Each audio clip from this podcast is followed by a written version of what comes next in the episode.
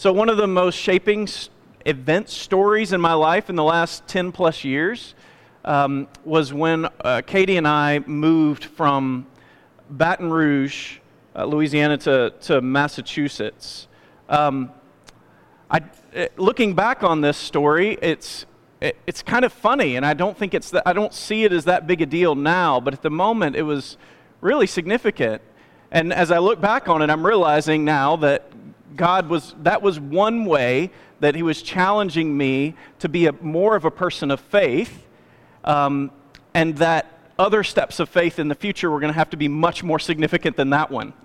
But that one established for me uh, th- this pattern of having to live a life based in faith. So I want to share with you kind of an overview of this story as we get going. So we lived in Baton Rouge. I was working at a church there, and I had for a long time wanted to do further schooling. And we had prayed about this, thought about this, decided that Boston would be the place. I had lived in Louisiana my entire life. And I think even at that time, Massachusetts was requiring you to like show a passport, maybe have a COVID test before COVID even existed, before a Louisianian could get into the state. It was a really big move. Also, it was going to cost us a lot of money. So, in lots of ways, this was going to be a step of faith. Now, one thing about this, Katie was going, she was a nurse. She was going to get a job and sort of pay the way for all of this. She had an associate's degree in nursing, which, if you know anything about this, an associate's is the shorter degree in nursing of the two options. And Massachusetts happens to be, oh, all right. Massachusetts happens to be one of the more competitive place, places in the medical field for getting a job. And so, again, we'd prayed about this, felt a lot of peace, a lot of leading, sense of leading.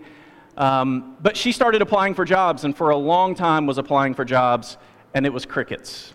We heard nothing.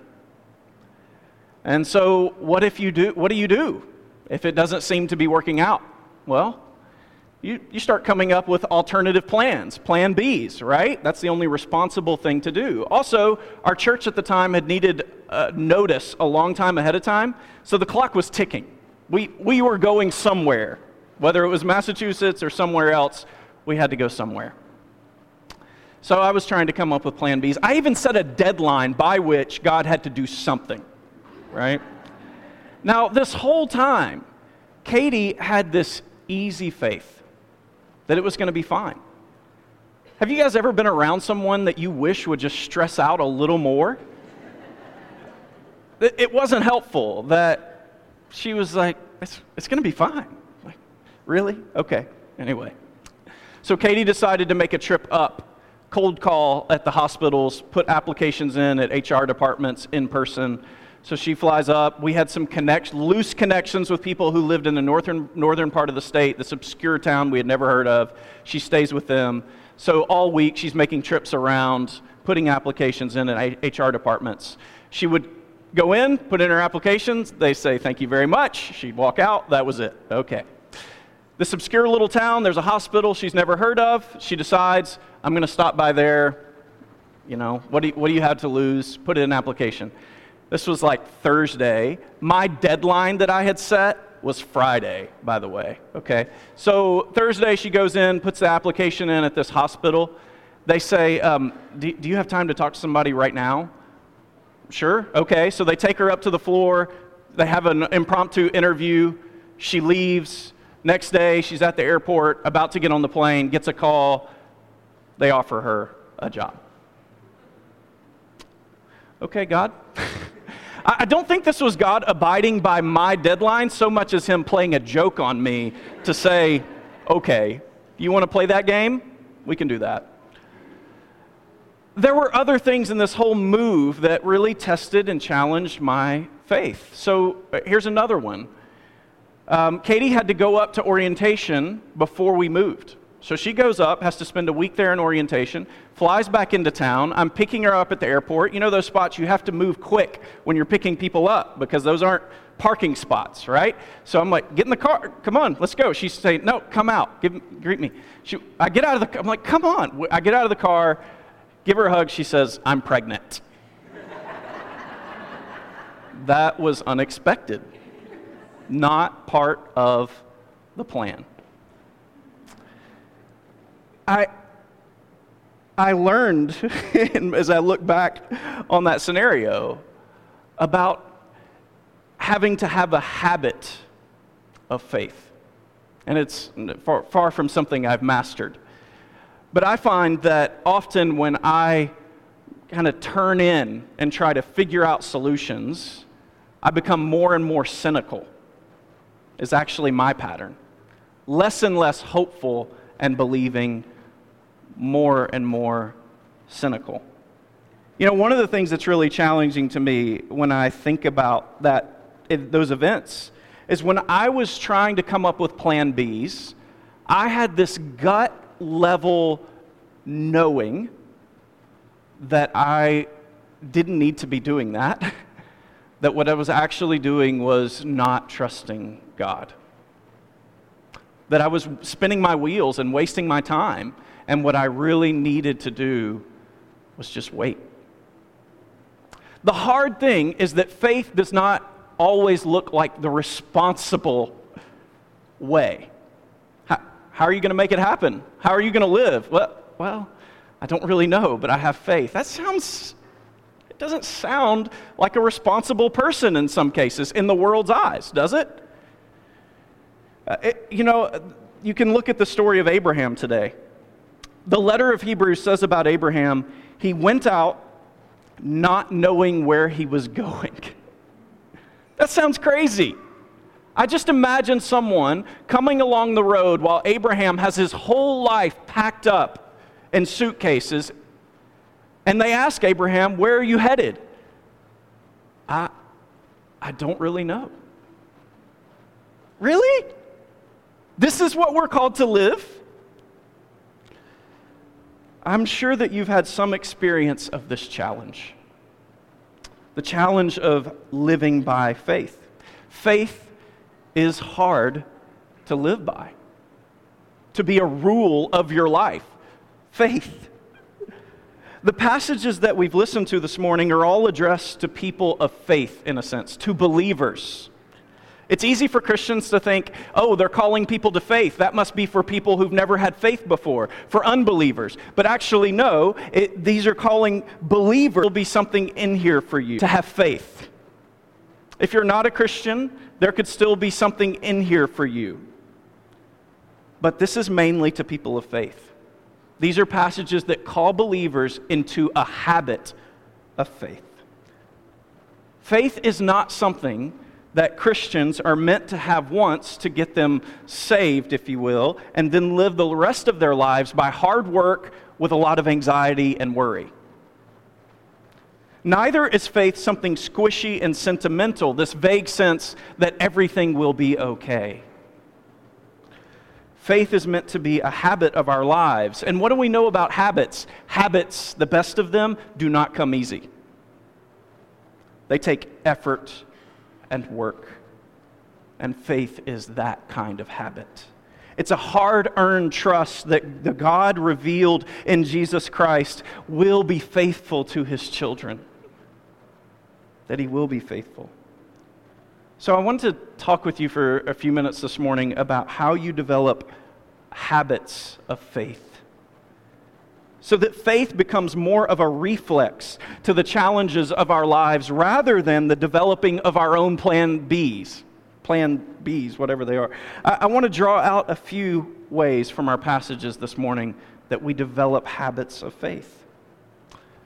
So, the first way that I see in our passages is that we are to talk to God about literally everything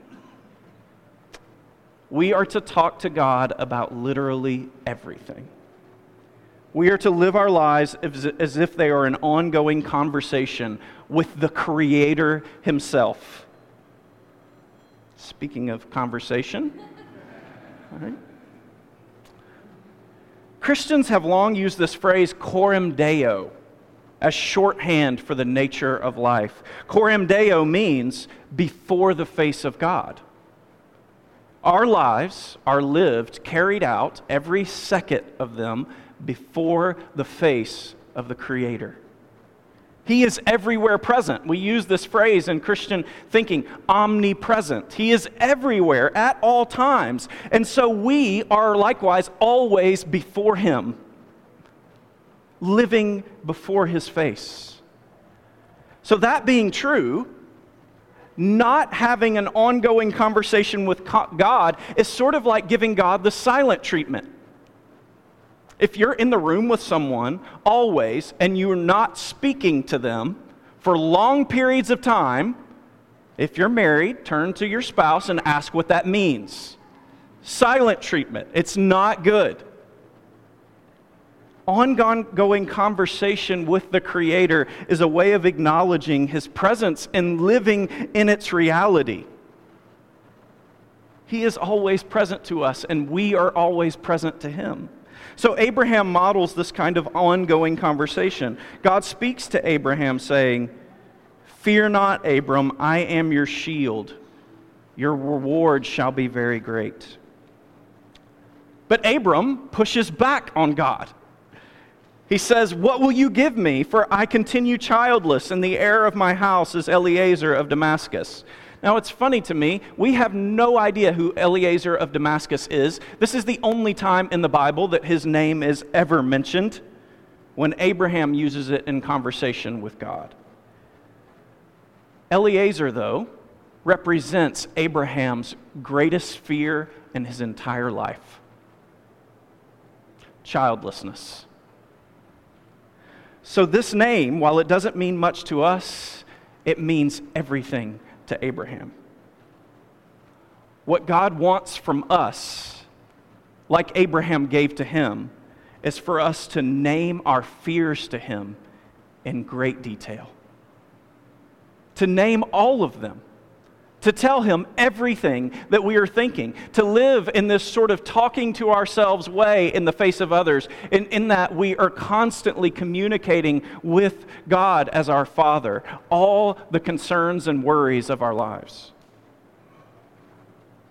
Now, when you talk to God, you have to make sure that you're talking to Him as if you're open to hearing His response prayer can become this kind of stream of consciousness with no opportunity for God ever to speak into the things that we're saying. It's okay for that to happen some of the time. God can take your rants, He can, but it's not okay for that to happen all the time. God wants to respond to us.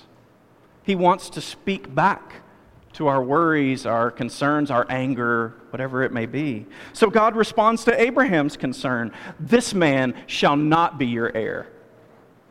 Your very own son shall be your heir. To have a habit of faith means that we are constantly living our lives before the face of God, in light of Him, in His presence. And through the person of Jesus, God essentially is starting a deep, converse, ongoing conversation with us. This is what God is wanting to do through sending his son Jesus into the world to initiate a long, ongoing, deep conversation with us in the midst of all our lives. God comes to us in the form of Jesus, and he promises us rewards, just like God did to Abraham. Jesus says to his disciples in the passage from Luke that we just heard Fear not, little flock. It is your Father's good pleasure to give you the kingdom. The kingdom is the greatest possible reward that could ever be promised. It is the greatest reward that you could ever ask for, that anyone could ever ask for. It is the promise of Himself and of a life of entire fullness. You can't ask for anything more than uh, the whole world renewed and you yourself renewed. So it's out of this promise of his kingdom that God invites us to live our lives before him. To complain against him, sometimes to complain takes greater faith than saying nothing to complain, to be mad at him or at people, to cry, whatever it is. but more than anything, to be assured that He will never leave us and that He will fulfill what He said to us, what He's promised us. So, to develop a habit of faith, you have to talk to God about literally everything. You have to develop this habit of being in perpetual conversation with Him and living your life before Him. Another thing that you have to do is you have to get outside of yourself. Outside of yourself. I, my experience, and I think it's the experience of others, is that we torment ourselves with the barriers between us and the kinds of things that God would promise us. A life free from worry and anxiety, free from enslaving habits of sin. We can only see limitations to our lives, the concrete possibilities. I couldn't see how the move was going to work out and how it was going to be provided for. And so it didn't seem like it could happen. Abraham is childless, and on top of that, he is very, very old. I love this. This is some biblical humor. There are two separate books of the New Testament, two separate authors, and they describe Abraham at this stage of his life in the same way as good as dead.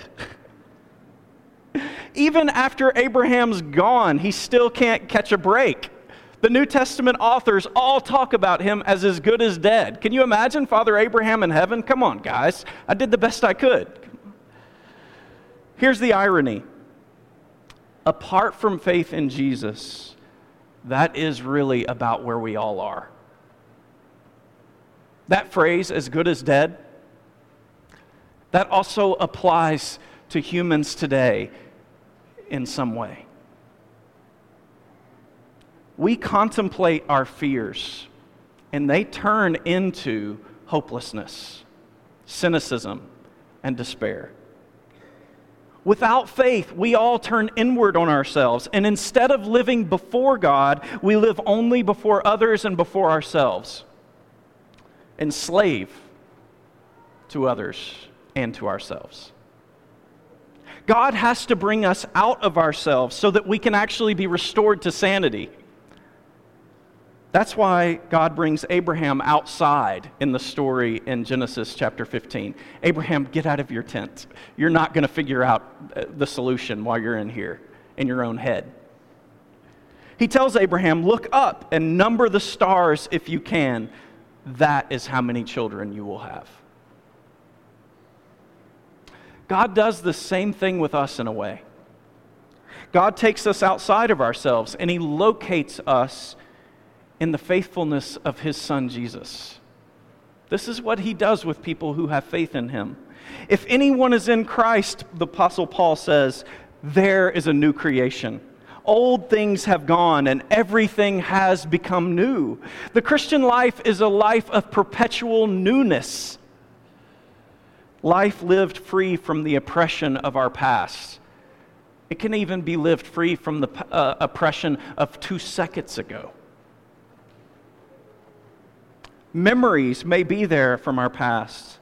Things may need to be dealt with from our past, but we're no longer enslaved to our past. New life is perpetually open to those who are willing to have faith in the Lord Jesus and his forgiveness of your sins.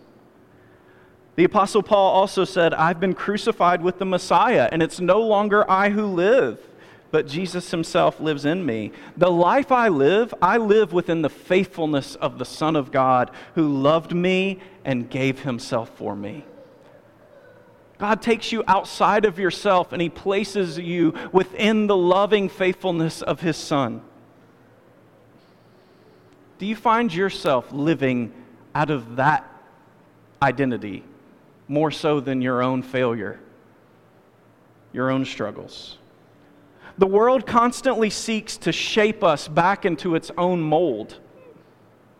All week long, we are living in the midst of the world's patterns, and it is constantly seeking to shape us into its mold rather than into the reality of what God wishes to do with us. And so we have to be intentional to get outside of ourselves and to live within the reality of what He has done for us. To see afresh the way of God and the way of faith in the world, rather than the way of the world's constricting concrete possibilities. To develop a habit of faith, we have to learn to talk to God about literally everything. And we also have to get outside of ourselves and see ourselves in the light of what God has done in Jesus, the Messiah. To see God in His power and in His love and His capacity to do much more than we can ask or imagine according to His power that's at work in us. There's one last way I want to mention that we develop a habit of faith. You must put yourself in need. You must put yourself in need. Last week in our service, we heard world was a story about this man whose biggest problem in the world was he did not have enough space to store all his crops. That's his biggest problem. He's too, got too much money, too many crops, and so he needs to build bigger barns.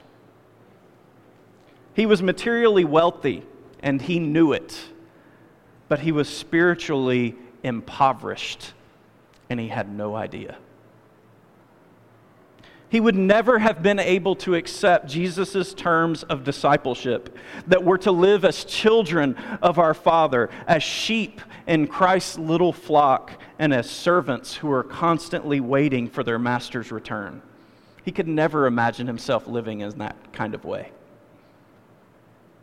No, he had everything he needed. He just needed to build more to store everything he had. Jesus tells his disciples, Do not be anxious about having enough. In fact, I'm going to go a step further than that. Sell your possessions and give to the needy. Provide yourselves with money bags that do not grow old, with a treasure in the heavens that does not fail. Is Jesus saying here that we cannot have possessions? Is that what he's saying? No.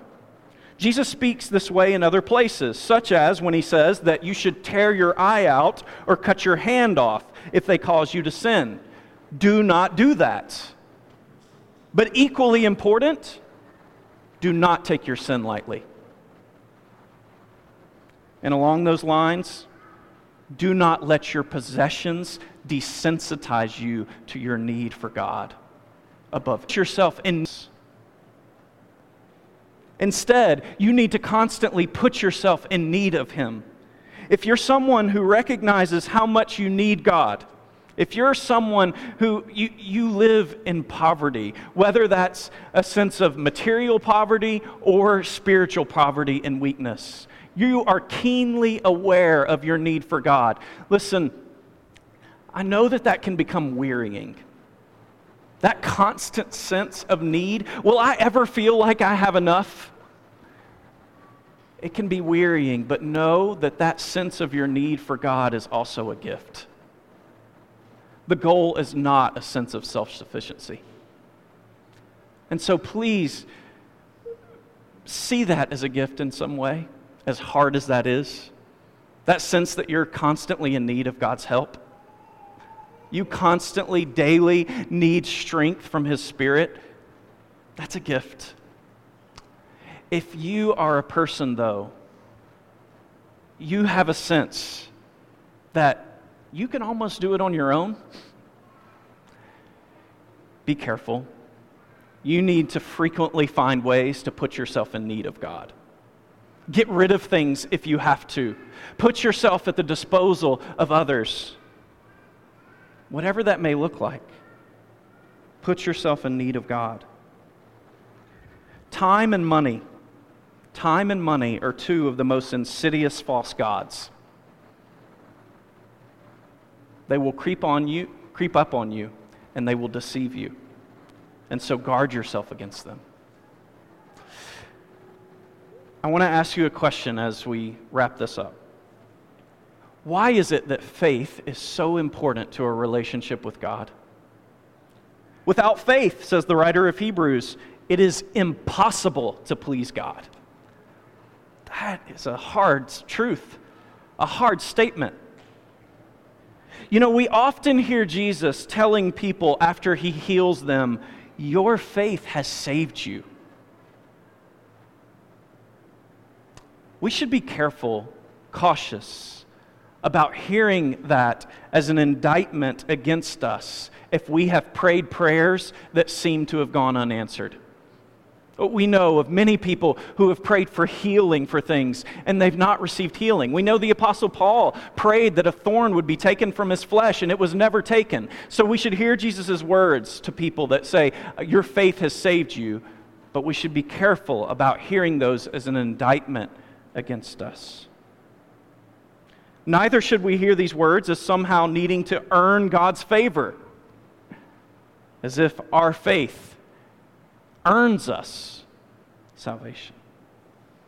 But what does Jesus mean? And why is faith so essential to a relationship with Him? Faith, even the smallest seed of faith, is like a conduit between us and God, our Father. God's love and power find themselves with their hands tied, so to speak, where there's no faith. Where there's not a heart that is willing to look at Jesus, recognize him for who he is, and ask him with all our strength that he would intervene and change our life. When our heart is closed to God, when we try to function independently from him, how can God save us? It's as if we are unwilling and will not allow him. Faith, though, opens the door to where God can do miracles in our lives, where He can do things that we are not able to do for ourselves. So, do you have a habit of faith, a posture of faith toward God? Is there anything that you are not doing in your life simply because you're afraid and you're not sure if God will come through for you? Listen, if you're a Christian, the perpetual attitude of your life is dependence and faith in a God who desires to do things for you that you can absolutely not do. Dependence is not a curse, it is a gift. And again, the amazing thing is that God is so merciful, He sees even the smallest seeds of faith. So, just like the rest of our lives are not perfect, even our faith does not necessarily have to be perfect. God is merciful, and He's willing to look on that small seed of faith that we have and nurture it into a strong and deep faith that is willing to take great risks and follow him at all costs. So, if you're a Christian, are you turning toward him in faith perpetually? Are you having this constant, ongoing conversation with him? Are you getting outside yourself to look to the heavens to see all that this God can do? And are you putting yourself in need of him? And if you're not a Christian, this God, He is willing to receive you and heal you of all the wounds and struggles that you have in your life, to be present to you. And so, will you come to this God and receive more than you could ever get for yourself? Amen.